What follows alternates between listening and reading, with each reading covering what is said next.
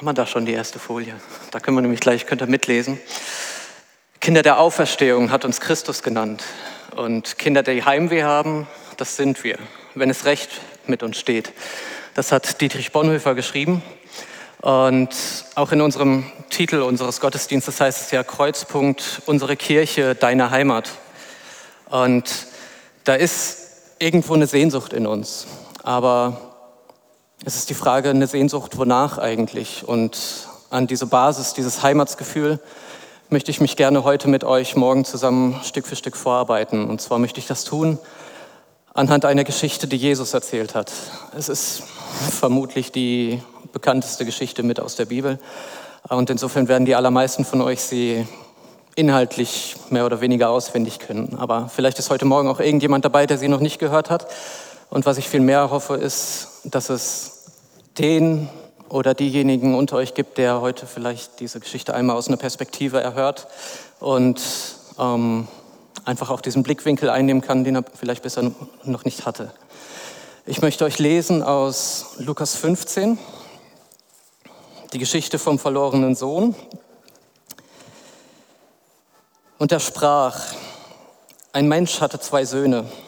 Und der jüngere von ihnen sagte zum Vater, gib mir, Vater, den Teil meines Vermögens, der mir zusteht. Er teilte ihnen den Besitz. Und wenige Tage später sammelte der jüngere Sohn alles zusammen und zog in ein fernes Land. Dort vergeudete er sein Vermögen durch ein verschwenderisches Leben. Und als er nun verzehrt hatte, alles verzehrt hatte, kam eine gewaltige Hungersnot über das Land und er fing an, Mangel zu leiden.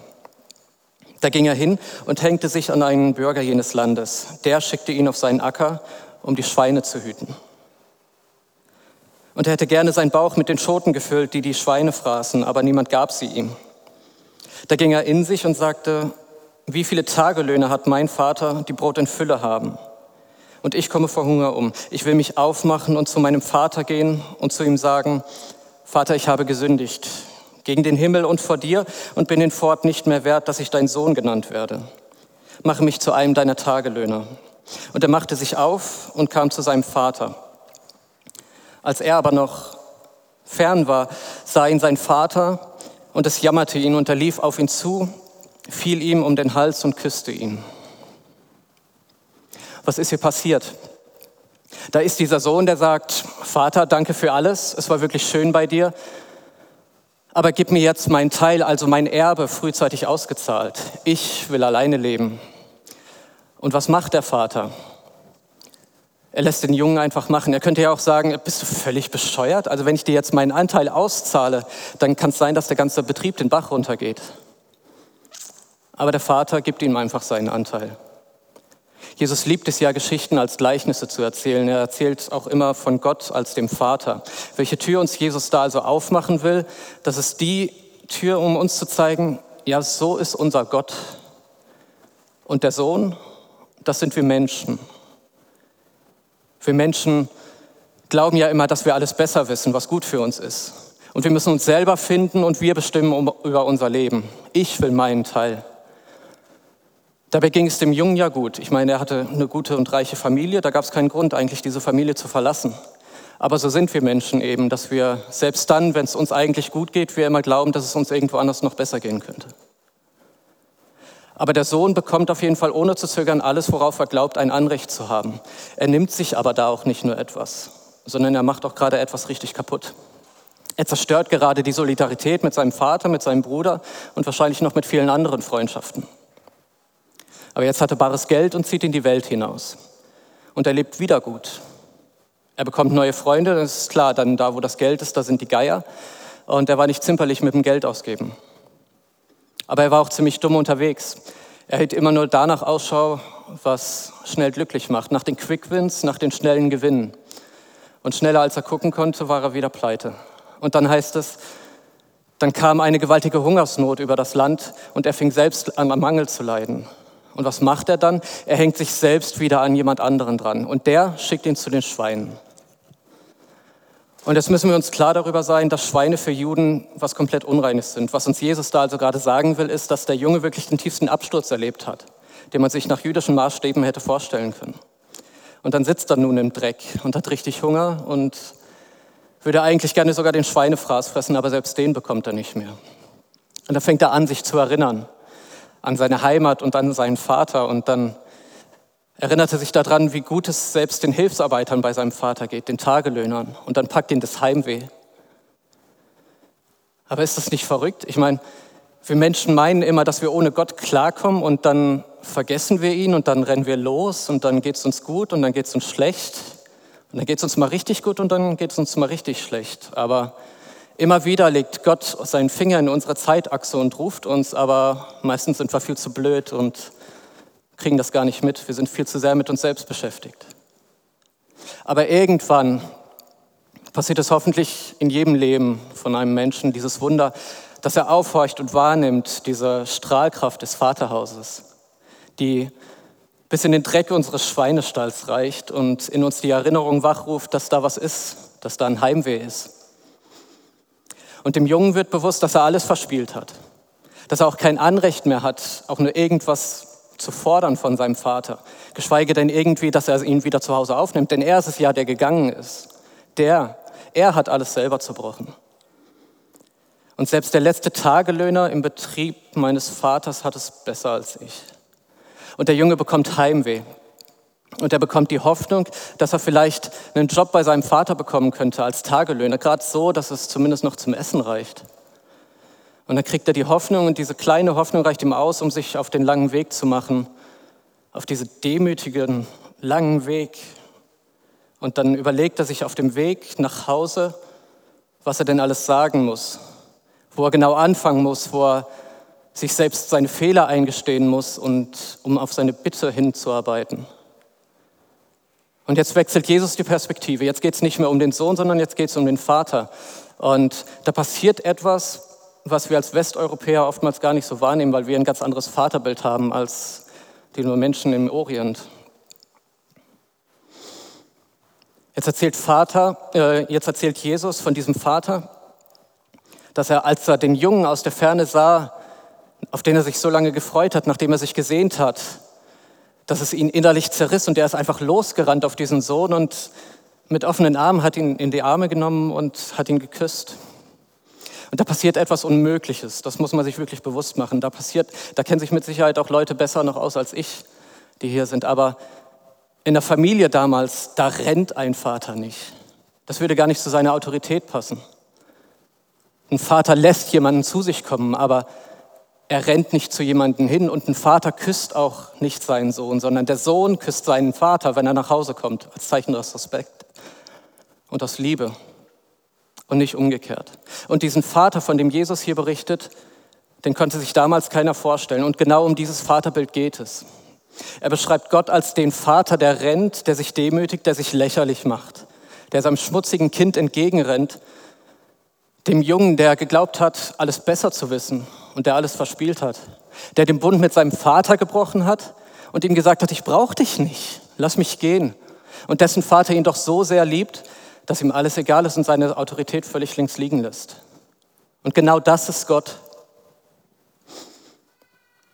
Und dann sagt der Sohn, ich habe gesündigt gegen den Himmel und vor dir und bin hinfort nicht mehr wert, dass ich dein Sohn genannt werde. Und ja, ja, weiter kommt der Sohn gar nicht mehr. Der hatte sich ja alles zurechtgelegt, was er alles sagen muss, damit er sich entschuldigen kann und ihn anbetteln kann, dass er noch einen Job kriegt. Aber der Vater, der lässt ihn gar nicht mehr ausreden vor lauter Begeisterung. Der Vater dreht sich um zu seinen Knechten und sagt, bringt das beste Gewand her und zieht es ihm an und steckt ihm noch einen Ring an seinen Finger. Dreckig wie er ist, soll er jetzt das beste Gewand anziehen und auch noch einen Ring bekommen, so ein bisschen bling bling, damit er wieder schön aussieht und alles ist wieder gut. Aber darum geht es hier nicht. Die Kleider, das ist das Gewand des Königssohns. Und der Ring, das ist der Siegelring. Er bekommt sofort seine Würde wieder und das Zeichen des Bundes. Und dann heißt es, zieht ihm Sandalen an. Und vielleicht kennt ihr die Stellen aus dem Alten Testament, wo Mose und Josua die, die Schuhe selbst ausziehen müssen. Da geht es darum, dass sie sich selbst verleugnen, ihr eigenes unreines Ich ablegen. Aber hier an dieser Stelle, da bekommt der Sohn wieder seine Schuhe an. Das ist ein neues Leben, was er kriegt. Das Alte ist vergangen. Und was ihm der Vater damit sagen will, ist, dass er sein volles Recht wieder hat, das Eigentum und sein Eigentum wieder in Anspruch zu nehmen am Reich Gottes. Alles, was er verspielt hat, das bekommt er einfach wieder zurück. Und dann sagt er, Herr mit dem gemästeten Kalb, lasst uns essen und fröhlich sein, denn dieser mein Sohn war tot und ist lebendig geworden. Und auch hier müssen wir noch mal ganz genau hinschauen, weil das lassen wir Christen ja so gerne weg. Das macht unser, unseren Auftrag so unangenehm. Da spricht man lieber nicht drüber. Aber Jesus sagt hier klipp und klar, dass mit unserer Gottesferne, da geht es um Leben oder Tod. Und wenn wir glauben, dass wir uns von unserem Schöpfer losreißen können, dann verspielen wir unser Leben in Ewigkeit. Und für was tun wir das? Für nichts und wieder nichts. Für Zeug, dass wir alles nicht mit ins Grab nehmen können. Er war tot und ist lebendig geworden. Die Trennung von Gott ist der Tod unseres Lebens. Und wenn du dich auch manchmal fragst, warum Gott das überhaupt zulässt, dass er uns gehen lässt, dann musst du dir immer wieder bewusst machen, dass es Liebe. Er will uns nicht irgendwie als programmierten Roboter oder so, sondern er will uns als würdigen Partner an seiner Seite. Er respektiert uns und unsere Entscheidung, wenn wir sagen, ich will das alles nicht. Und dann lässt er uns gehen, auch wenn es ihm jedes Mal das Herz bricht. Aber er sehnt sich nach uns und er lockt uns, er weckt in uns dieses Heimweh, dieses Heimweh zur Umkehr nach Hause. Und wo sich ein Mensch von diesem Heimweh locken lässt, da rennt der Vater ihm mit offenen Armen entgegen.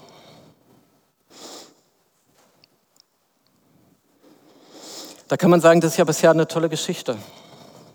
Gott ist barmherzig und vergibt uns. Und wenn wir kommen, dann ist alles wieder gut. Aber wir müssen uns auch genau anschauen, wo der Junge war wie sehr er sich darüber im Klaren war, dass er absolut kein Recht mehr hat, auch nur irgendwas einzufordern. Das ist eine innere Haltung, der hat das wirklich ernst gemeint. Und wir müssen uns auch anschauen, wer diese Geschichte erzählt. Das ist Jesus. Das ist der Vater selbst, der in Jesus in die Welt gekommen ist. Der Vater, der aus der Ewigkeit herausrennt bis in den Dreck unserer Welt und bis ans Kreuz, an dem er dann elendig gefoltert und hingerichtet wird. Für mich und für dich weil er unsere Schuld trägt und weil wir alles verspielt haben. Und weißt du, was die angenagelten Arme da von Jesus am Kreuz sind? Das sind die ausgebreiteten Arme des Vaters, der dich endlich wieder in die Arme schließen will. Und dann will er uns nicht kriechen lassen und dann will er uns nicht betteln, sondern er will Ehrlichkeit. Und dann will er dich wieder zu seinem Königskind machen. Der erste Sohn ist nach Hause gekommen und alle freuen sich. Aber ist das denn so? Jesus erzählt weiter in Lukas 15. Aber der ältere Sohn war auf dem Feld. Und als er nahe zum Haus kam, hörte er Musik und Reigen. Da rief er einen der Knechte zu sich und fragte, was das sei. Der sagte ihm, dein Bruder ist gekommen, dein Vater hat das gemästete Kalb geschlachtet, weil er ihn gesund wieder hat. Da wurde er zornig und wollte sich nicht hineingehen. Da ging sein Vater heraus und bat ihn. Aber er antwortete dem Vater, sieh, so viele Jahre diene ich dir und habe dein Gebot noch nie übertreten. Und du hast mir nie einen Bock gegeben, damit ich meine Freunden, mit meinen Freunden fröhlich sein könnte. Da aber dieser dein Sohn nach Hause gekommen ist, der sein Vermögen mit Huren durchgebracht hat, da schlachtest du ihm das gemästete Kalb. Er aber sagte zu ihm, mein Sohn, du bist alle Zeit bei mir und alles, was mein ist, das ist dein. Aber man muss doch fröhlich sein und sich freuen, denn dieser dein Bruder war tot und ist lebendig geworden. Er war verloren und ist wiedergefunden worden. Und da ist er wieder. Jesus beschreibt diesen in dieser Kultur völlig undenkbaren Vater, der selbst dieser beleidigten Leberwurst nachläuft. Dem Sohn, der die Entscheidung des Vaters völlig in Frage stellt. Für den macht sich der Vater die Mühe und geht hinaus, verlässt die Party, verlässt seine Gäste und kümmert sich um den Sohn und bittet ihn rein. Und eigentlich hätte er ihn reinholen lassen müssen. Aber nein, er geht raus und kümmert sich um den älteren Sohn. Und der Sohn, das ist der, der ja nie etwas falsch gemacht hat, der immer an seiner Seite war und hart gearbeitet hat. Und jetzt kommt genau der nach Hause und hört diese Partylaune. Und der Sohn, der hat seine eigene Freude so tief begraben, dass er, selbst als sein eigener Bruder nach Hause kommt, sich nicht mehr freuen kann. Er ist ja so gerecht, und ein fleißiger Sohn gewesen all die Jahre. Hat immer hart gearbeitet und war hart mit sich selbst und genau diesen Maßstab legt er auch an andere. Und dann ist er wütend und im Grunde voller Vorwürfe gegen seinen Vater und denkt sich, wie kannst du mir das antun? Mir hast du nie irgendwas gegeben, nicht mal eine Ziege hast du mir gegeben, damit ich mein, mit meinen Freunden hätte feiern können. Und wenn dieser Tölpe nach Hause kommt, der bei den Huren war und uns sitzen hat lassen, Da schlachtest du ihm das gemästete Kalb. Voller Selbstgerechtigkeit ist da der Junge, der ältere Sohn. Ich der Gute und er der Böse. Da sind wir Christen oft so nah dran beim Vater und haben doch nichts begriffen. Da schaffen wir es nicht, uns zu freuen, wenn einer von uns nach Hause kommt. Diese Vaterliebe, das sollte unsere sein. Aber stattdessen fangen wir an, mit dem Finger auf andere zu zeigen. Wo war er denn die ganze Zeit? Ich habe so hart gearbeitet hier und wenn ich nicht gewesen wäre, dann hätte der gar nichts mehr, wohin er überhaupt hätte nach Hause kommen können. Er aber sagt zu ihm, also der Vater, mein Sohn, alles was meines, das ist dein. Und wo ist denn unsere Retterfreude? Wie sehr brennt denn unser Herz für all die da draußen, die noch nicht nach Hause gekommen sind? Oder ist es uns nicht eigentlich viel bequemer, es uns hier in unserem kleinen christlichen Nest gemütlich zu machen und über die Welt da draußen den Kopf zu schütteln? So nah dran und doch haben wir oft nichts begriffen. Und Gott kommt heraus und bittet uns. Und er bittet uns hereinzukommen und staunen zu können, um über diese Wunder der Gnade Gottes und sie für uns anzunehmen und sie zu übernehmen. Diese Vaterliebe. Dieses Heimweh für ein Vaterhaus, das wir teilen wollen die wir in die Welt hinaustragen wollen und ein Zuhause, von dem wir es eigentlich nicht ertragen können, wenn jemand nicht nach Hause kommt. Und wie geht es jetzt nun aus mit dem zweiten Sohn? Das überlässt uns Jesus. Da gibt keine Antwort darauf. Er will, dass wir die Antwort leben. Bei dem ersten Sohn ist es klar, was passiert. Ich meine, er bricht alles ab, rennt weg, landet im Dreck, kommt nach Hause und dank Gottes Gnade wird er wieder aufgenommen. Aber das große Problem, auf das uns Jesus aufmerksam machen will, das ist der ältere Bruder. Aber was ist mit dem? Der, der immer da war, reagiert er auf des Vaters Einladung? Kommt er herein und sagt dann vielleicht, ich hätte mich auch freuen sollen, aber ich war total geblendet. Ich habe es einfach nicht gesehen. Gefangen in meiner Selbstgerechtigkeit bin ich immer bitterer geworden und habe mein Herz verhärten lassen. Und dann sind wir mittendrin dann entwickeln wir im Grunde einen Haufen Vorwürfe gegen Gott und lassen uns immer mehr einfallen und fangen an, die anderen zu kritisieren und fangen an, auf den Finger über die da draußen zu zeigen. Immer diese Besserwisserei und die Welt geht zugrunde und eigentlich müssen wir gar nichts mehr tun, denn wir sind ja im sicheren Boot. Aber wo ist denn Gott hingekommen? Ist er nicht mitten in diese Welt gekommen und hat sich ganz klein gemacht bis in den Tod für mich und für dich? Und jetzt glauben wir, dass wir einfach die Augen verschließen dürfen und uns zurücklehnen dürfen? Da haben wir nichts begriffen von der Retterliebe Jesu. Spürt ihr diese, diese, dieses Heimweh? Spürt das der ältere Sohn? Nimmt er das väterliche Angebot an und lässt sich ein auf das Fest des Lebens? Gott sagt Ja zu jedem von uns. Er kleidet uns neu ein und gibt uns alle Würde wieder und gibt uns alles Recht am Reichtum Gottes. Und er schenkt es uns. Wir müssen es nur erkennen und es wirklich vom Herzen annehmen. Wir müssen uns finden lassen wollen und wir müssen uns von diesem Heimweh locken lassen. Und wie ist das mit dir? Spürst du dieses Heimweh? Spürst du diese Leidenschaft vom Vater, der dich nach Hause holen will? Dann komm nach Hause. Ich habe keine Ahnung, wo du heute Morgen stehst, ob du dich eher bei dem jüngeren Sohn siehst, der glaubte, alles besser zu wissen und weggelaufen ist. Dann ist es ganz egal. Dann gestehst dir einfach ein und kehre um. Dein Vater wartet auf dich. Aber vielleicht hast du dich irgendwo auch in ein paar Facetten des älteren Jungen wiedererkannt. Hast den Vater neu entdeckt, der zu dir rauskommt und dich bittet, endlich hereinzukommen. Dann komm herein. Dein Vater bittet dich. Ich habe euch überall in den Reihen diese kleinen Karabinerhaken hingelegt. Und ich möchte euch heute Morgen die Möglichkeit geben, euer Leben nochmal ganz bewusst an Jesus festzumachen. Vielleicht ist es das erste Mal, vielleicht realisierst du aber auch, dass du irgendwo auf dem Weg vielleicht ein bisschen vom Weg abgekommen bist. Oh, vielleicht sogar ohne es zu merken. Oder vielleicht bist du auch völlig dabei, voll dabei und willst einfach heute Morgen nochmal diese Entscheidung zwischen dir und Jesus nochmal ganz bewusst betonen. Ich möchte euch einladen, während das nächste Lied, das Anni gleich spielen wird, nach vorne zu kommen, hier ans Kreuz und euer Leben einfach nochmal an Jesus festzumachen als Sinnbild. Hängt euch da einfach ein und macht euer Leben fest und macht euch diese Entscheidung nochmal im Herzen wirklich bewusst. Und wenn du selbst nicht so richtig weißt, was du da tun sollst, dann kannst du gerne trotzdem gleich nach vorne kommen. Wir haben auch Heinrich und Eva da, wir haben auch ein Segnungsteam da. Ähm, dann machen wir das gemeinsam. Und dieser ganz bewusste Gang hier nach vorne, das kann einfach eine Bestätigung sein für dich.